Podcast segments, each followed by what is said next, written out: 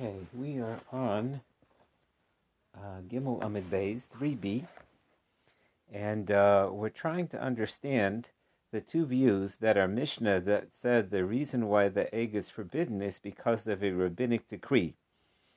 Now, if it was only midrabanan, so why is it that we learned on the Mishnah that if this forbidden egg gets mixed with other eggs, it's not nullified? Wouldn't we allow for nullification? That's the question.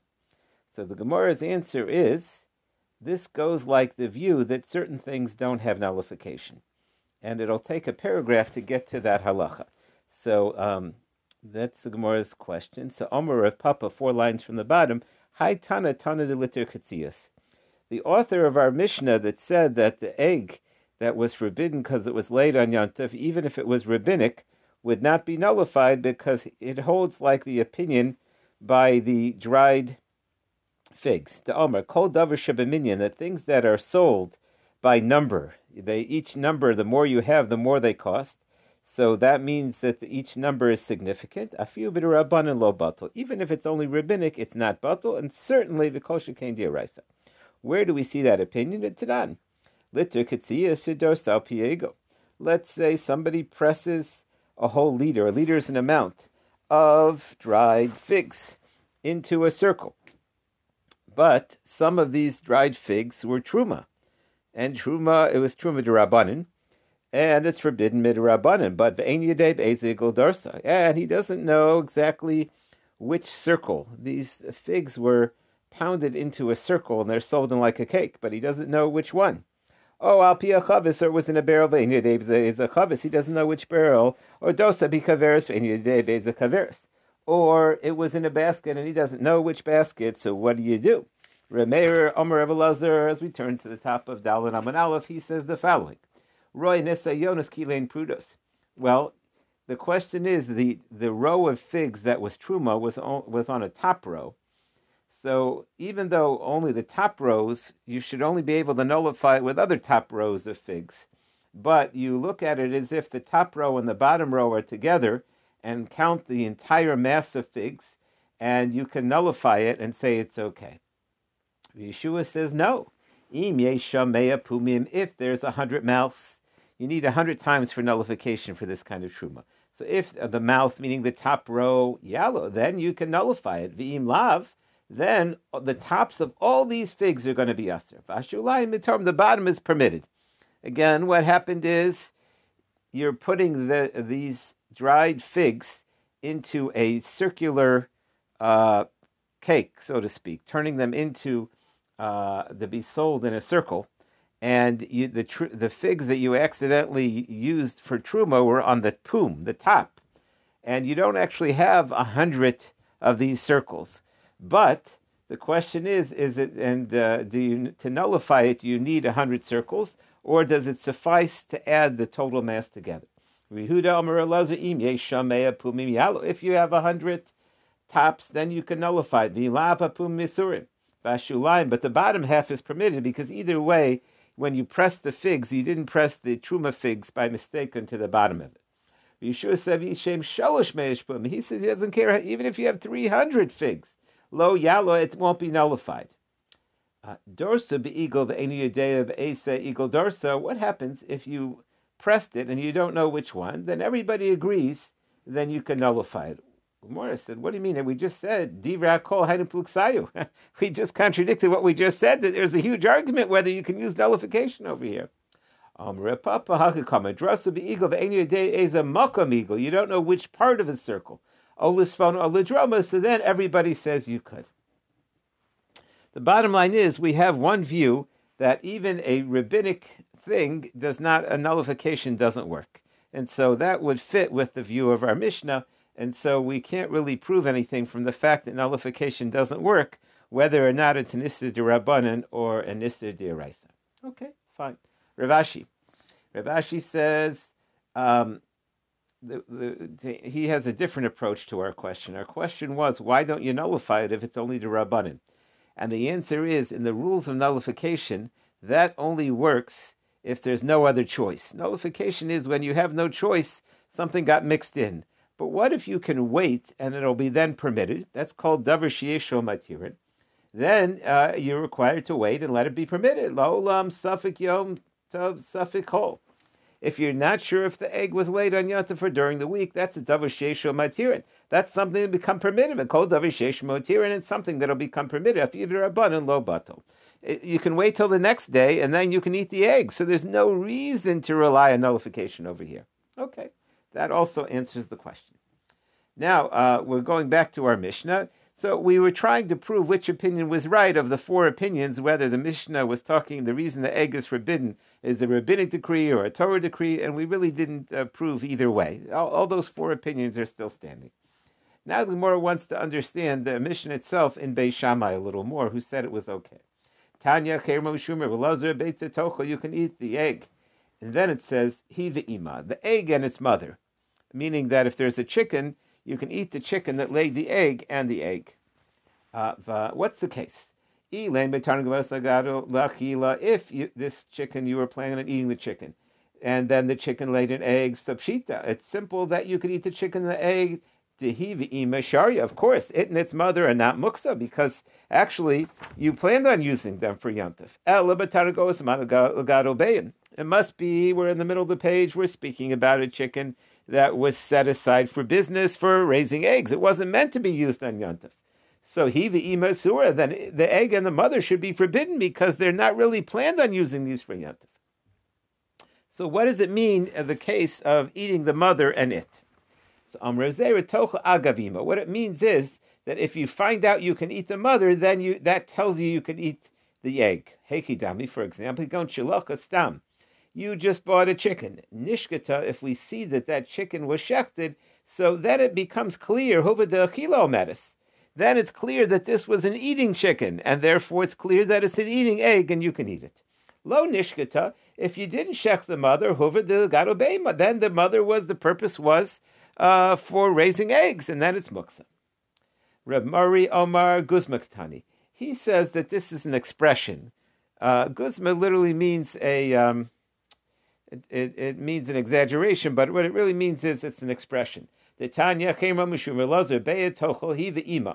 can eat the egg and its mother, and you can eat the egg, it and the uh, and the shell. So what does it mean the shell? If you really mean the shell, who eats shells? Klipa basakila. Nobody eats shells. Ella We just mean that you can eat the chick fully. Uh, you can eat the egg that, that uh, um, uh, it, it, means that you can totally eat it. Ad kan lo ben Yaakov, and the whole argument is hecha de avra olam. That's if the egg uh, came out. Hecha de lo avra olam lo palag. They don't argue if the egg uh, was inside the chicken, or then it wouldn't be a problem. Because so clearly, the when we talk about a chick inside the shell, we don't mean the shell. Here also, when you say eat it and its mother, that's an expression. It just means it's okay to eat. But, uh, you know, it and its mother, really, we just mean you can eat the egg. Itmar, something new. Shabbos v'yontif. Uh, what happens if it's a two day? It's a Shabbos followed by a yontif. Rabble, and then your chicken lays an egg. So, no the bazu, asura. If the egg is laid on Shabbos, you still can't eat it on yontif. Rabbi Yochanan says, no the bazu, mutter bazu. Eh, you, if it's born on one day, you can eat it the next day. Rav Kedusha Achasi. So what's the argument? Maybe Rav holds Shabbos and Yontif are like one holiness, and so if it's forbidden, if it's forbidden in the first day, it'll stay forbidden. But the halacha is Rav said that we hold like the Omer Shtei Kedusha saying that Shabbos and Yom Yontif are two different things. So why would the egg be forbidden if it's laid on one day to the next day? The answer is this must be a different thing. This is called preparing. We had this earlier that when something we you're not supposed to use something that was prepared on a day where you're not supposed to prepare. For example, on Shabbos, you're not supposed to prepare for the weekday. So if an egg was hatched on Shabbos, you, that's called like preparing for after Shabbos. We wouldn't use it. Rav Isle Hachana Rabba. Rabba says that such a thing is forbidden. Rav Yochanan Lesle Hachana Rabba. Kitanoi, that's an earlier argument. No, the B'Shabbos Tochel. Uh, uh, if it gave birth on Shabbos, the first opinion says, and then the next day's Yantuf, you can eat on Yantuf. But Yantuf Tochel B'Shabbos. So the first view says it, it, can eat it one day to the next. In other words, if it was born one day, you can eat the egg the next day. If it was hatched one day, Rav Yudis Lazar, no, it's still machlokas. Shebei Shammai Shammai says you could. Ubeis Hillel says lo uh, tocha. The Gemara brings ushpezinka de Rav Adabarava, the host. The word ushpizim means a guest, like you have your ushpizim in the sukkah. Ushpezinka means a host. The host of Adabarava havale hanuk beitzim yantav l'shabbos they had some eggs that were laid on Yontif, and then the next day was Shabbos, and he wanted the host wanted to know if they were okay, and he brought them to the Rav that was staying there. my. Can we cook them today to eat tomorrow? my Rav Rav Yochanan So he was thinking that Rav Yochanan says you could use from one day to the other. But even Rav Yochanan lo kishori el You can't cook it on Yontif for tomorrow. Today it's forbidden. So you'd have to like just swallow the raw egg on Shabbos, but it would be permitted. Uh, but but you um, you can't do it on the day of Yantif that it was late. Vatanya, and the proof to that is it says achas beishanod b'Shabbos ad beishanod b'Yantif ein metaltano, so that the day that a, an egg is laid on Shabbos and Yantif you don't use it. But according to Rabbi Yochanan, the next day you could, and you don't use it lolakas menestakli. You can't even use it to cover like a lid of a vessel, a lisma bekiramita, or to hold up a bed.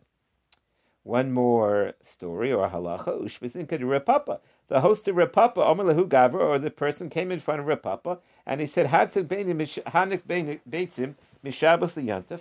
There were eggs that were laid on Shabbos. Can they be used on Yantif? Omer Le, Maluch Minu. So, uh, can I eat them on the next day? Zil Idna. He said, I, am sorry, I can't tell you right now, because right now is Yantif, and he, he, he, people on Yantif make Kiddush and they drink and he would not paskin halacha when he drinks. Uh, come back tomorrow. The Rav Lamuki Amorala, and Rav also, when he used to teach halacha in his shirim, he wouldn't teach halacha on Yantav Lechavrim Mishum Shikris, because if it was at a time when people were drinking, uh, he, he would never paskin at a time when people were drinking.